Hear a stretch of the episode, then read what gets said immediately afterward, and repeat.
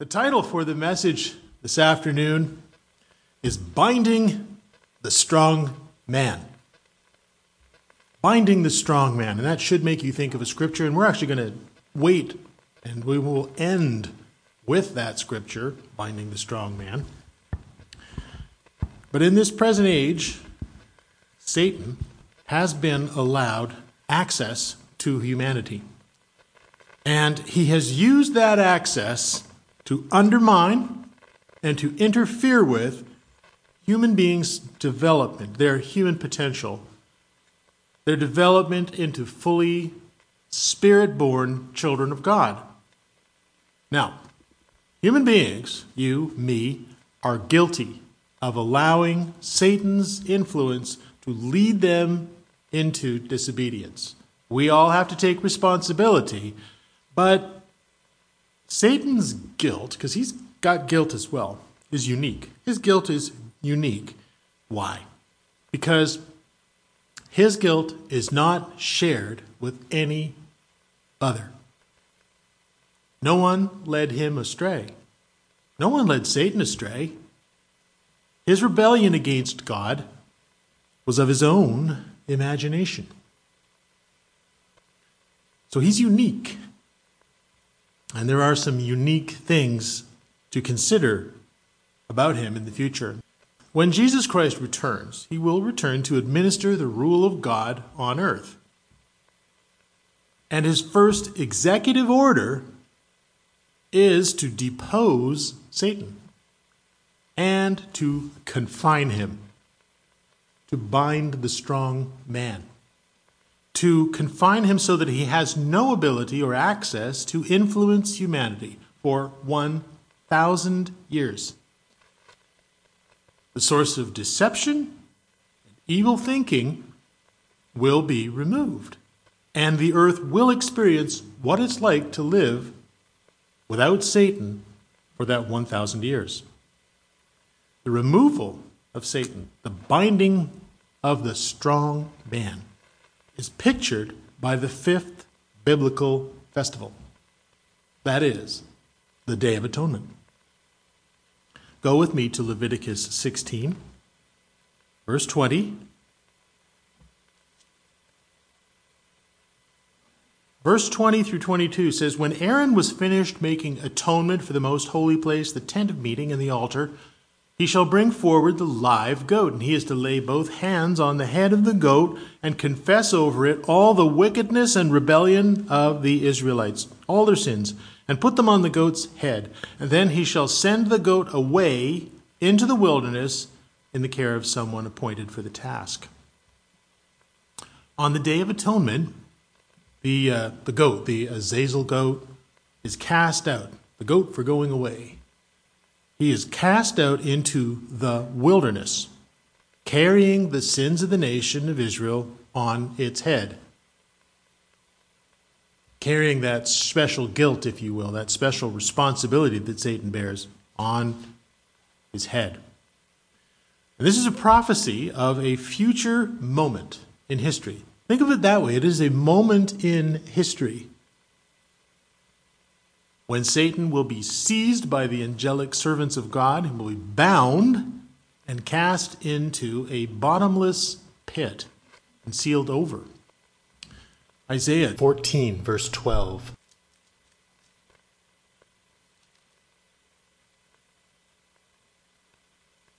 How you have fallen from heaven, morning star, son of the dawn. You have been cast down to the earth you who once laid low the nations. And you said in your heart, I will ascend to the heavens, and I will raise my throne above the stars of God, and I will sit enthroned on the mount of assembly, on the utmost heights of Mount Zaphon, and I will ascend above the tops of the cloud and make myself like the Most High. But you are brought down to the realm of the dead, to the depths of the pit. Remember, this is God speaking to the morning star. Kind of laying it out. This is what you've done, and this is what I'm going to do as a result. You are brought down to the realm of the dead, to the depths of the pit. Satan's role in introducing sin into our world will be addressed, and the strong man will be bound. How did Satan get here? How did Satan get here in the first place? Well, we just uh, we just read that Satan was there. He was fallen from heaven. And Satan is present on earth because he rebelled. He rebelled against God and he does not repent. Now, God did not destroy Satan at that time. He did not. God demoted Satan. He sent him into exile. And if you are reading in, uh, let's see, I brought my NIV, so it would have been good to have the King James, but it says Sheol, does it not? In, in your New King James, it probably says Sheol. It says, You are brought down to the depths of Sheol, and you are put into the depths of the pit.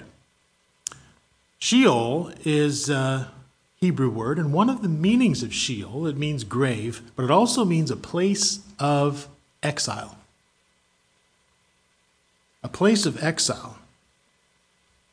So, realm of the dead, yeah, that's a, that's a possible translation of it, but it also means a place of exile. Which, if you think about it, makes a lot more sense if you're talking about Satan, because Satan isn't dead. That place of exile is earth. And he has fallen from a former position of honor and service in the throne room of God. I mean, previously he had been one of the uh, cherubim who covered the throne of God, shaded it, I don't know, with his wings. He was in a position of great honor. But now he has fallen from that. Let's take a look at the nature of Satan's fall. Satan's fall. Go to Ezekiel 28. And let's start in verse 12 through 17. God speaking again. And this is a verse that is referring to Satan, although it is somewhat cloaked. It says things that could only be about Satan. It says, You were the seal of perfection, full of wisdom, perfect in beauty. So Satan was created good. I've gone through that previously with you. It says, You were in Eden, the garden of God, and every precious stone adorned you carnelian, chrysolite, emerald, topaz, onyx, jasper, lapis lazuli, turquoise, beryl. Your settings and mountings were made of gold. And on the day you were created, you were prepared. You were ready, ready for service. You were anointed as a guardian cherub, for so I ordained you. So he had an ordained position from God. You were on the holy mountain of God, and you walked among the fiery stones, and you were blameless in your ways from the day you were created till wickedness was found in you. So Satan was created good, but turned bad. Something happened. Reading on, through your widespread trade you were filled with violence and you sinned. So I drove you in disgrace from the Mount of God, and I expelled you, guardian cherub, from among the fiery stones.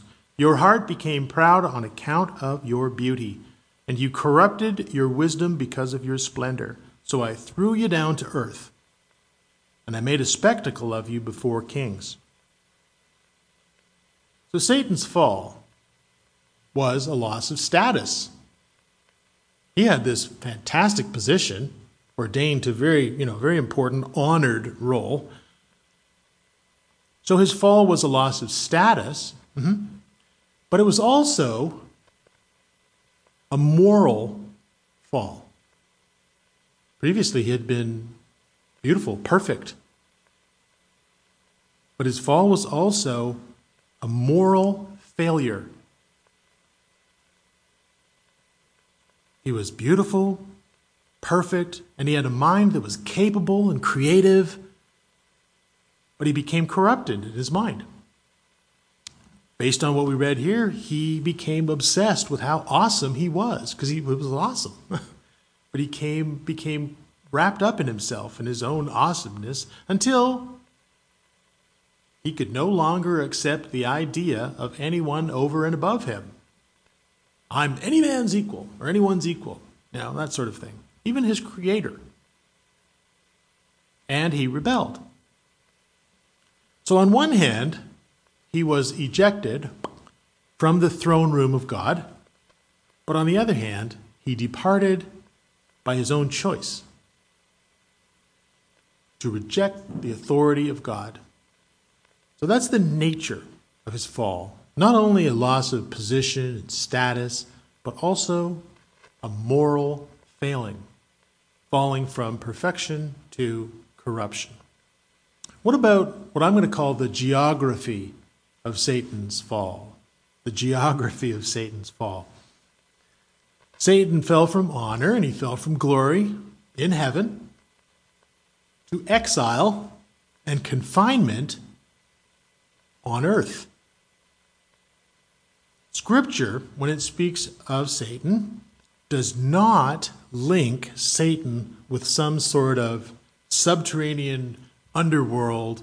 Uh, the idea that Satan lives in this realm, um, which is sort of a vast system of caves and caverns and stuff like that under the crust of the earth, that is from human tradition. That is not from Scripture. It simply is not. As a little little side detour here, I'll, I'll just let you know I've been looking and reading about this for past couple of years. In pagan and uh, folk religion, which are you know kind of the same thing, evil became connected with the underworld because if you think about it, it makes sense here. Dead bodies were buried underground. Okay, this is supposition, but I think it's pretty logical. That's how people started to think of this realm of evil, because the dead were buried underground. And death, the ultimate evil, well, death took you underground because you were buried in the earth. That's the connection. And it's grown from there. And it's basically coming from human reasoning and human traditions. And people have these ideas. And when people have these ideas, they're deep down inside them and deep down inside their parents and their family and their culture and their society. They don't want to give them up because that means, oh, I have to admit that I was wrong. So people had these ideas, and then they come to the scriptures, and in my opinion, creatively, very creatively, force them back into the scriptures. Because a plain reading of scripture doesn't give you that message at all. It's an idea that is foreign to scripture because scripture clearly depicts Satan and the demons as active on earth. They are in the realm of the living, doing their dirty work, if you will. Go to Job 1, verses 6 through 7.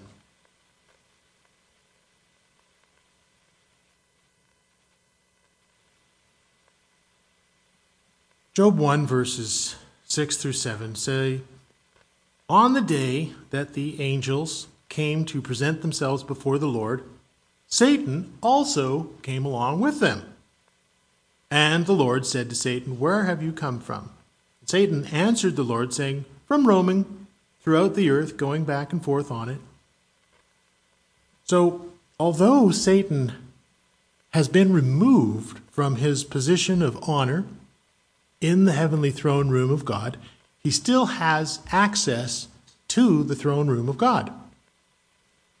Here, he appears before God along with other angelic beings to make some sort of a report on his activities.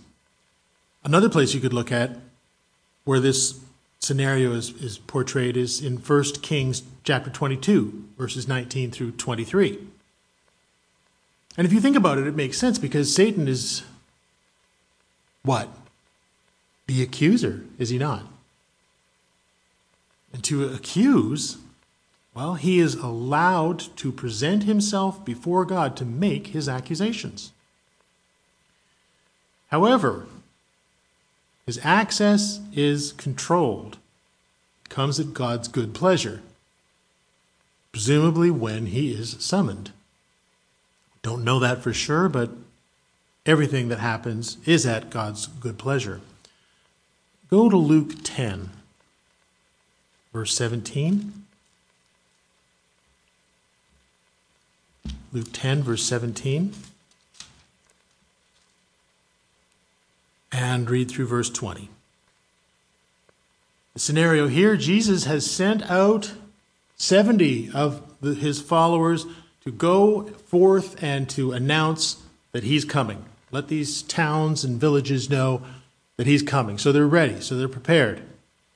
And they come back to him and they make their report. And in verse 17, we read The 72 returned with joy and said, Lord, even the demons submit to us in your name. There's another example of the demons. You know, they're active and they're doing their thing above ground among humans. They're not in a subterranean realm. In verse 18, Jesus replies, I saw Satan fall like lightning from heaven. Bammo! I've given you the authority to trample on snakes and scorpions and to overcome all the power of the enemy. Nothing will harm you. However, don't rejoice that the spirits, the demons, submit to you, but rejoice that your names are written in heaven. So the disciples, they'd been assigned to go in advance to all these towns that he was planning to visit. And they were returned and they were very excited. They were very excited at the idea that as mere human beings, they were able to exert power over demons. And they were able to exert that power over demons when they invoked the authority of Jesus. And he tells them, okay, don't get too excited about that. What's more important is that your names are written in the book of life. You know, and there's a tendency when you start thinking about demons and Satan, it's fascinating, isn't it? Ooh, it's fascinating. And they were very excited about it. You can get very excited about, oh, wow, I've learned this about demons and Satan. And let's consider Jesus' words, which are, okay, Good, good. But what's important is that your names are written into the book of life and you have an eternal future to look forward to. But Jesus also in this verse, and this is why I picked it, refers to the demotion and exile of Satan. And says, I saw Satan fall like lightning from heaven. So he refers to this demotion and exile of Satan as a fall from his position in heaven. He falls to earth. And Jesus, in his ministry, also made it very clear, by both word and by deed, that whatever authority Satan wields, whatever authority he has, it is not absolute. Because he was able to override it. And his followers were able to override the authority of the demons and Satan. So, two points to consider. One, Satan can be overruled by God, and often is, but not all the time. Satan can be overruled by God. Here, you know, we have the example of Jesus who rebukes, he overrules, and he drives out demons. He does it multiple times. Why? Why does he do that? Wouldn't it be better to just, you know, collect money and hand it out to people. He does it to demonstrate something. And as we just read, he gives that same power of overriding demons, overriding Satan to his people. So you can resist and you can rebuke even the devil. You have that granted to you by Christ. You can rebuke demons and Satan. Do it in Christ's name, and he will flee from you. Another point to consider thinking of the scriptures that we just read, like in, in Job. And I hope you've read, who has not read the story of Job and Satan's accusations against him? Anyone not read it? You should read it. That's your assignment, okay? Okay. I love assignments.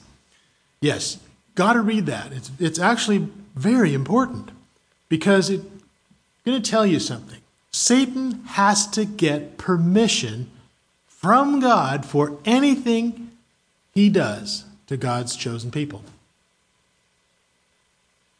Satan had to get permission before he could afflict Job. Now, you've heard of the afflictions of Job, I hope, right? Read the book of Job, the whole thing, all 40 chapters.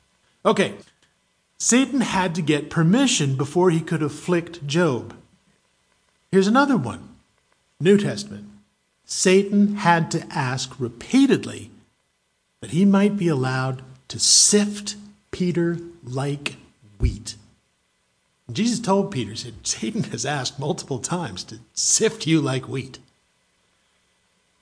He wants to, you know, think of it. What does he want? He wants to uncover every weakness, go through in fine detail, to accuse Peter before God, and to undermine Peter's faith. What rescued Peter? Christ's intervention. Now, we're all looking forward to the time pictured by the Day of Atonement when Satan will be bound and restrained completely when Satan will be bound, when the strong man will be bound and restrained completely. But those of us who believe and who are in Christ at his return, we have the power to drive Satan away now, to restrict his activities now, by calling upon the superior authority of God through Christ. So I say to you, call upon Christ to intervene for you. That's part of the model prayer that he gave us to think about. Call upon him to intervene for you. Now, by the time that Satan is thrown into the bottomless pit, into the abyss, and sealed over for a thousand years, those who are Christ at his return will have been resurrected, okay? And at that point, they will be beyond any possible reach of Satan. They will not be under the threat of the power of death. Satan can't touch them. You'll be untouchable. The driving away and the binding of Satan, prophesied by the Day of Atonement, is for the sake of those who do not yet believe. That's why Satan has to be bound. That's why he has to be thrown into the bottomless pit. It's for the sake of those who do not believe. It's not for your sake or my sake. By the time he's bound and, and, and, and restrained, we'll have already been resurrected. So this is about the rest. Now, the verse we read from Luke, Jesus was referring to the fall of Satan, and he referred to it as a past event, did he not? He said, I've seen this, it's happened. What's going on there? Let's take a look at what I'm going to call the chronology of Satan's fall. The chronology. How, how is this unrolling? Go to Matthew 25, verse 41.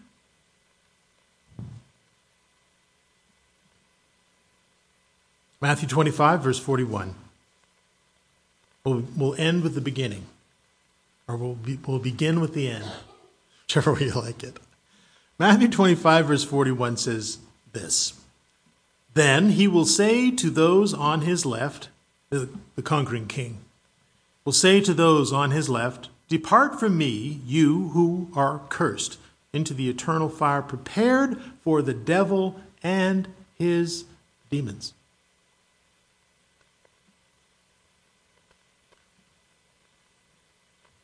That's the end, where we're headed, okay?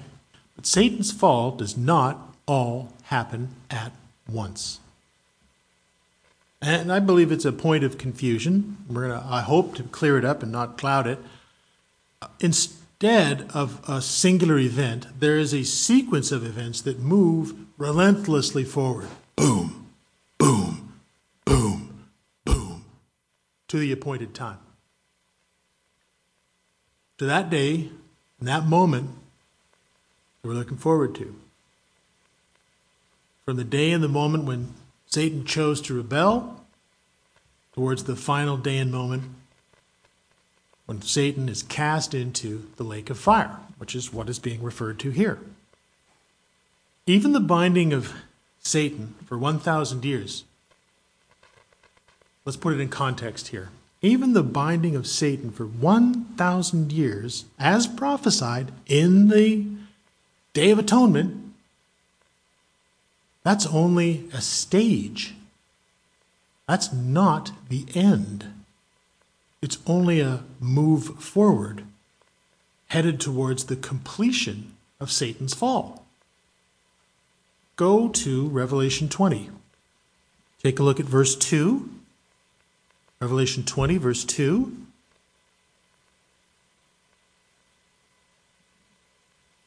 This is the parallel to the scripture we read in Leviticus 16. He, that'd be the, the, the suitable man, seized the dragon, that ancient serpent who is the devil or Satan, and bound him for a thousand years and threw him into the abyss, locked and sealed it over him. Now drop down to verse 7.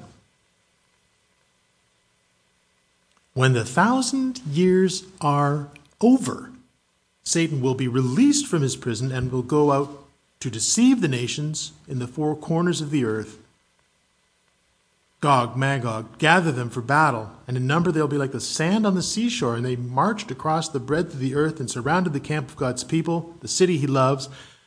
But fire came down from heaven and devoured them. And the devil who deceived them was thrown into the lake of burning sulfur.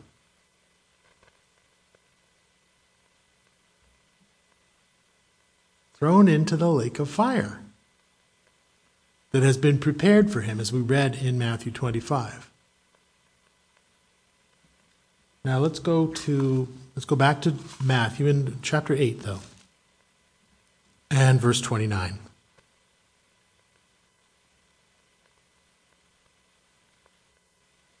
Jesus is here doing one of these casting out sessions of demons, casting these demons out from this poor man demonstrating his authority over demons, over Satan, all of them. And in this instance, something interesting comes out. Very interesting. And, uh, you know, in other places, the demons are about to say stuff, and Jesus tells them, shut up. But here's one they say something, something blurps out. And let's pick that up here. It's in verse 29, okay? So he's, he's casting them out. And they yell out through the mouth of this man, What do you want with us, Son of God? They shouted. Have you come here to torment us before the appointed time? Before the appointed time. So there's a timetable for dealing with these beings. Satan's fall because he's like the he's like the ringleader. So he's we're focusing on him, but all the demons are wrapped up in this. Satan's fall is moving forward, and it's moving forward in sure and measured steps. Boom, boom, boom, toward the appointed time, like a modern court case. You know, when someone gets involved with the law it's like being trapped on a conveyor belt, you know, and your arm is being dragged into the munching machine. And, you, you know, I don't know if you ever worked in a manufacturing environment, but it's scary. I've seen people who've lost, you know, fingers and stuff like that because you're just, you can't escape. That's what it's like getting in into it with the court system. So stay away from the police, okay? Be super polite, try and get away from them as quickly as possible. A modern court procedure procedure has a sequence. There's a there's a sentence. Um, no, sorry, there's a sequence. You know, there'd be an arrest, there'd be confinement, there'd be hearings, there'd be an arraignment, then there's a trial, then there's sentencing. That's kind of a general outline. Then there's punishment. Let's take a look at that with Satan, okay? I got five, five steps here. Step one Satan's moment of rebellion appears to have occurred before Adam. This is the crime. And we read about that in Isaiah and Ezekiel. And I say that it's probably before Adam because by the time Satan appears on the scene to Eve, and he's talking with Eve, he has already become a liar. It's already in his heart and his mind to lie. He's already a murderer because he's saying things to them that he knows will cause them to, to have death. He's the accuser. He accuses God. He's the opponent of God. And he was at this point on earth, the place of his confinement. The actual crime was his rebellion against God, not the deception of Eve. Second step Satan's fall moves forward at the time of Christ's coming. When Christ came in the flesh, something happened, something moved forward. His life in the flesh and his death to pay the penalty for sin.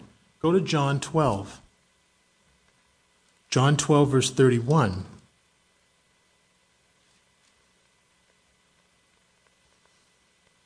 Speaking of his impending death, Jesus said, Now is the time for judgment on this world. Now the prince of this world will be driven out. Jesus, in his life, his flesh and blood life, demonstrated his suitability to take over the dominion of the earth. He's going to do what Adam couldn't do properly. He is the second Adam who will fulfill his responsibility to have dominion over the earth without bowing to Satan. Go to John 16, verse 11. Speaking here about the work of the Holy Spirit, he brings this up again. He's talking about the spirit which brings conviction of sin and courage to face sin, commitment to overcome, and so forth. And then in verse 11, it says, And the spirit also is about judgment, because the prince of this world now stands condemned. Now stands condemned. Now, if you're reading in the King James, it might say judged. Does it say judged? Anyone? Yeah, okay, so we've got someone back there. Um, that's a terrible translation. Terrible translation. Uh, condemned makes a lot more sense. I've gone into this in great detail in the past. I'll just mention it briefly. The word here is krino, Greek word krino, okay? And it means, bam, the passing of the sentence. Judgment is a different word, crisis. Okay, and the, the scriptures are horrible. The NIV is just as bad.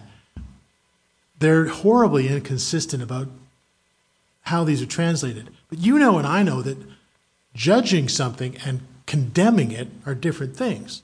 You condemn something after you've passed, you know, after you've judged it and assessed it. Okay? That is why I say that what I do about the translation. Okay? What's happening here in this verse? What's he talking about? The condemnation.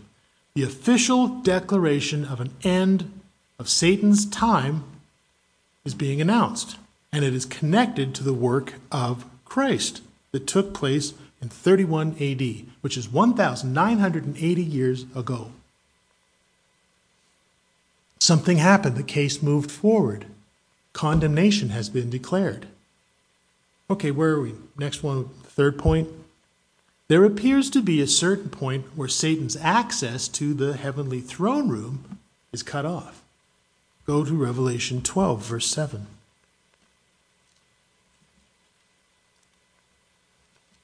Revelation 12, verse 7.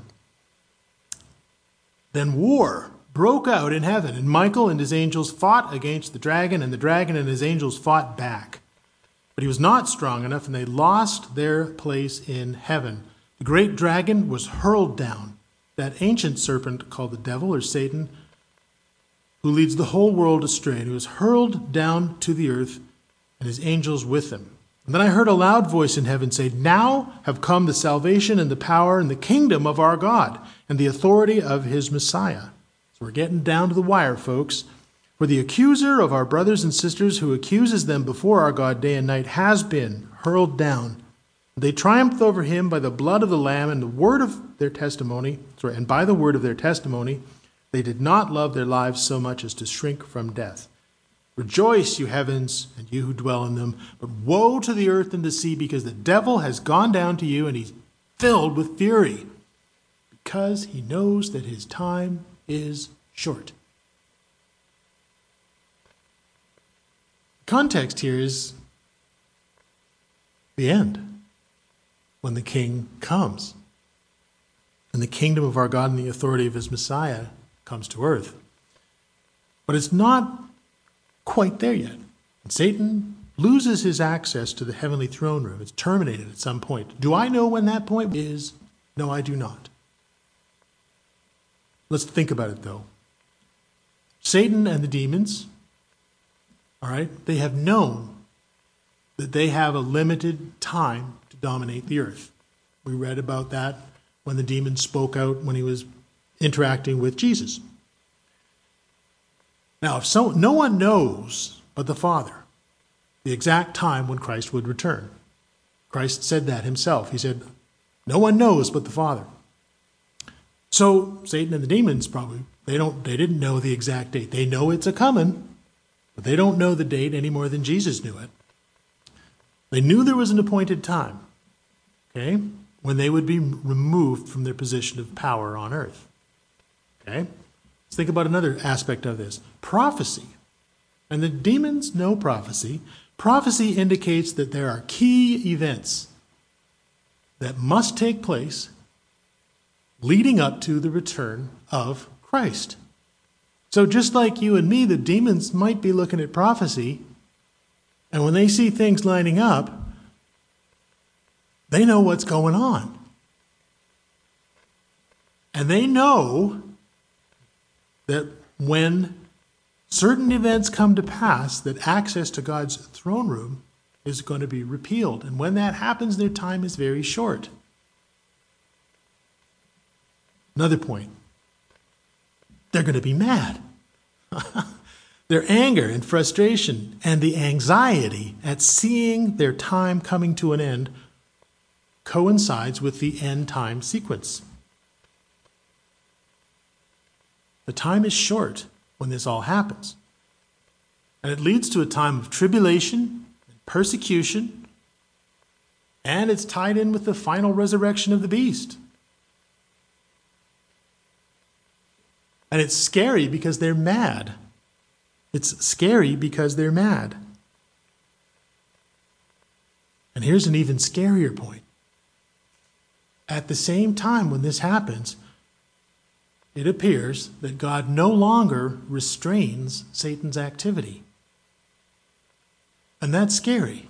Because as bad as the world is now, and you might drive down the street thinking, man, this is a terrible world. I can hardly wait for the kingdom. Well, Satan's restrained right now. But God will lift the restraints. And there's a reason for that. I don't want to get into too many sidebars here. At this point, Satan's case will move forward as he grinds its way through the, the system. His case will move forward yet again when Christ returns. Christ has died in the flesh, he's risen to the fullness of eternal spiritual life, and he has been designated as uh, the God ordained ruler over the earth. He is the one who went away to get his kingdom to return.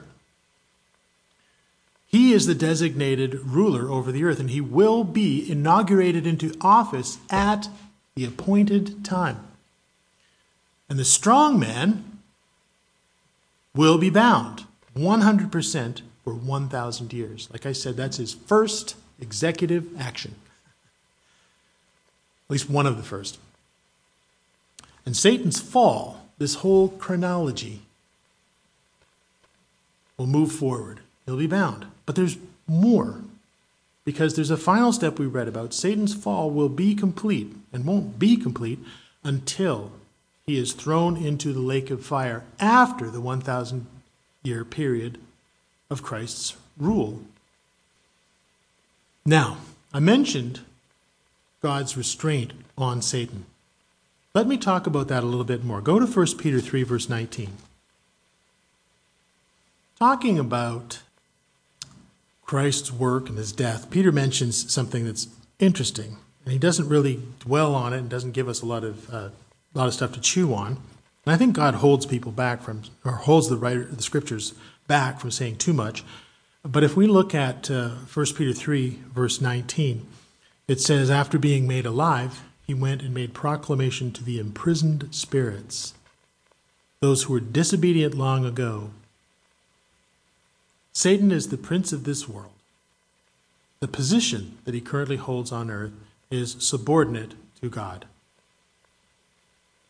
And the position that he has on earth is actually a form of punishment.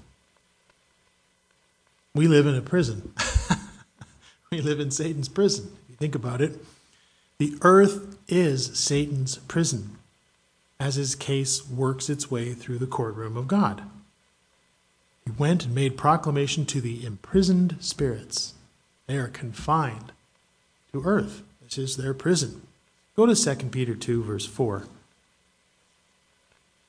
another little sort of a like a side comment that Peter makes. It says, God did not spare angels when they sinned, but sent them to hell, putting them in chains of darkness to be held for judgment. Now that's what it, it says that in the King James, right, as well? Yeah, okay, so we don't need to read that. Okay, so this word hell. You might have heard someone talk about this, but this is a very interesting word. The word, the Greek word that translated hell, is a word that is, uh, the Greeks would use tartaros. Tartaros. Not tartar sauce, tartaros. Okay? Tartaros. Now, tartaros, if you look up a biblical dictionary, it's going to say hell, which is somewhat of a circular reasoning. Actually, the word Tartaros is a word that was used in Greek mythology. And when the Greek myths talk about Tartaros, it is a place of exile and confinement.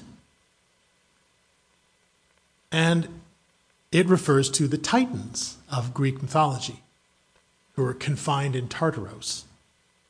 So that's why the word is used here, because it's to people who knew Greek, it means a place of imprisonment and exile, not a subterranean cavern system under the crust of the earth. No, the, the prison of Satan, prison of the demons, is earth itself. Now, Satan is here on the material earth, but he's, he's a spirit. And like all things spiritual, we, we can see we don't see them, as Christ said, like the wind, but we see the effect of them. Okay, so he is spirit. To interact with the material world, he primarily, primarily works through human beings. That's how he gets his stuff done, through human beings. Now, I believe that Satan does have the ability to afflict directly through sort of a direct manipulation of physical things, like a virus or bacteria or natural disaster, you know, like with, with Job.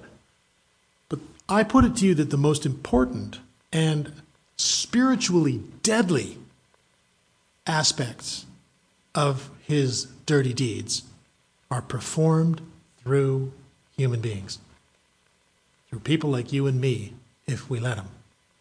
That's how he works in this world. Now, this, this manner of working in the world is at work right now. I mean, we have to resist it, of course, but it's at work, and it has been from the very beginning. But it is especially pronounced at the time of the end, when he will work very powerfully through government officials and false religious figures. Go to Revelation 13 quickly. And Revelation 13, verses 1 through 4 say, The dragon stood on the shore of the sea and I saw a beast coming out of the sea, and it had ten horns and seven heads, with ten crowns on its horns, and on each head a blasphemous name. And the beast I saw resembled a leopard, but he had feet like those of a bear, and the mouth like that of a lion. And the dragon, that's Satan, gave the beast his power and his throne and great authority. And one of the heads of the beast seemed to have had a fatal wound, but the fatal wound was healed, and the whole world was filled with wonder and followed the beast. And people worshipped the dragon because he had given authority to the beast, and they worshipped the beast. And they asked, Who is like the beast, and who can wage war on it? Now drop down to verse 11. Then I saw a second beast. Now, the first beast, that that means government officials, the power, the military power, the police power. Verse 11 says, I saw a second beast coming out of the earth, and it had two horns like a lamb, and it spoke like a dragon. And it exercised all the authority of the first dragon on its behalf, and made the earth and its inhabitants worship the beast. That is false religious figures. Satan works through people. Sad, it's true. Don't let him work through you. Now go to Second Thessalonians chapter 2.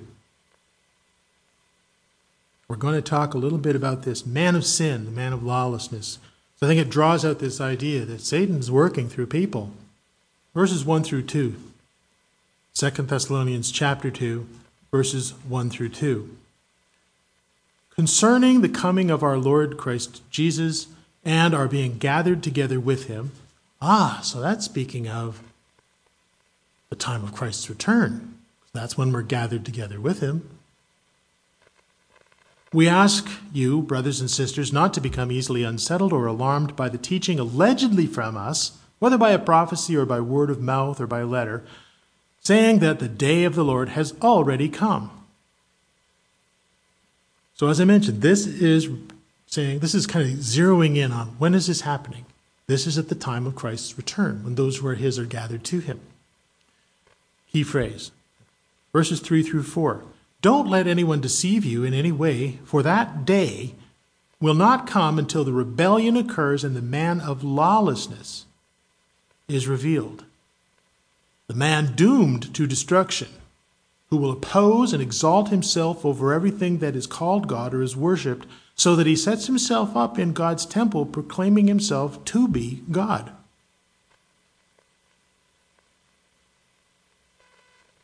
Now, although the spirit and the teaching of lawlessness is uh, present throughout human history, as Paul says, you know, this is, this is happening. It's already at work among us. But in spite of that, this is telling us that there's this unique time of rebellion. Scary. It's in the future, and it's close to the time of Christ's return. It has to happen before Christ returns. A human being who works together with Satan as an opponent of God, teaching and legislating against God's laws. Another aspect this is a human being who exalts himself over God. So Satan gets a human basically to replicate his own great sin. Remember back where we started. I will be like the Most High. I will exalt my throne. So he gets a human being to replicate his own grievous rebellion, going way back to the original evil that was uh, in Satan. And humanity accepts it, and they love it. They worship it. They worship this person, the beast, Now, verses 5 through 7. Don't you remember when I, Paul, was with you? I used to tell you about these things. And now you know what is holding him back. So there's this restraint. Paul's saying there's restraint holding this back so that he may be revealed at the proper time. There is an appointed time. For the secret power of lawlessness is already at work, but the one who now holds it back will continue to do so until he is taken out of the way. The restraint that is upon Satan will be removed. And that leads us into some really awful stuff. Really awful stuff. The lifting of restraint leads to an all out war on God. And this happens at the appointed time. And I think another interesting thing is consider this Paul taught about prophecy, and he considered it important. He says, I've talked to you about this stuff. What's tantalizing about this is we don't really have a lot from Paul on prophecy. And, you know, you might think, well, Paul, no, he taught about grace and he taught about faith and, you know, by his own words, yeah, he, he taught about prophecy as well. He taught about all kinds of stuff. But he says here, I have taught you about this stuff. He considered teaching about prophecy important. Okay, verse 8. And then the lawless one will be revealed, whom the Lord Jesus will overthrow with the breath of his mouth and destroy by the splendor of his coming.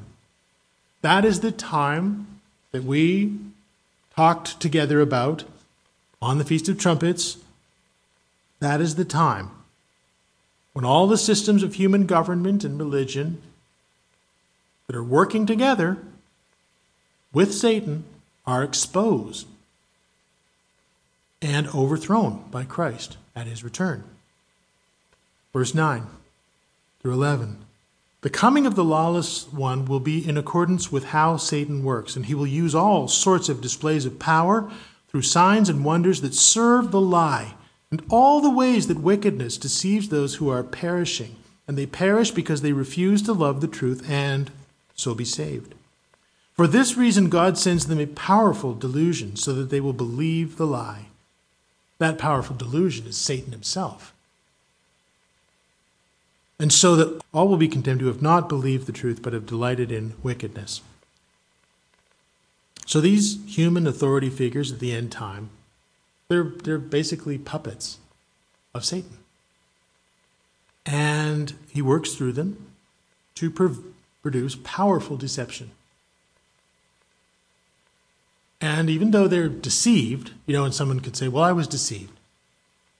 All humanity is held responsible for acting in accordance with deception. What are we looking forward to? We're looking forward to the day when Satan is bound. Are we not? Are we not headed into the holy day when we talk about that? The day of atonement. When the strong man will be bound, he will be restrained. He will not have access and he will not have influence. Man, are things going to be different just by making that change? And that's why there's a holy day all about it. In order to have all the peace and all the prosperity and all the joy that's pictured in the Feast of Tabernacles, we must first have the complete binding and restraint on Satan, which is pictured and prophesied by the Day of Atonement. I'm sure you've thought about this before, but you have to have the Day of Atonement before you have the Feast of Tabernacles. And that's why. Go to Matthew 12, verse 24. Jesus has cast out a demon, and people say, oh, well, he can cast out demons. Why? Because he's Satan himself, the prince of demons, and that's how he has authority over these demons. That's what people were saying about Jesus. And uh, verse 24 So when the Pharisees heard this, they said, It's only by Beelzebub, the prince of demons, that this fellow drives out demons. And Jesus knew their thoughts, and he said to them, No, that's not how it works, guys. Every kingdom that's divided against itself will be ruined, and every city or household divided against itself will not stand. If Satan drives out Satan, he's divided against himself. Then how can his kingdom stand? I mean, what you're saying is just ridiculous. It's, it's stupid. Then he says, If I drive out demons by Beelzebub, if I'm Satan, then by whom do your people drive them out? So then, they will be your judges. They'll be judged by this. But it is by the Spirit of God that I drive out demons when the kingdom of God has come upon you. Let me give you an example. Again, how can anyone enter a strong man's house and carry off his possessions until he first ties up the strong man? And then he can plunder his house. The Day of Atonement is the binding of the strong man. Christ returns to earth. He takes it all over, takes it away. You have no more influence for a thousand years. He is coming as King of Kings to bind the strong man, the powerful one who sows confusion and malice and opposition to God on earth. I've put it before you as a court case, if you will. The court case has been heard. The defendant has been found guilty. And he will be sent to prison.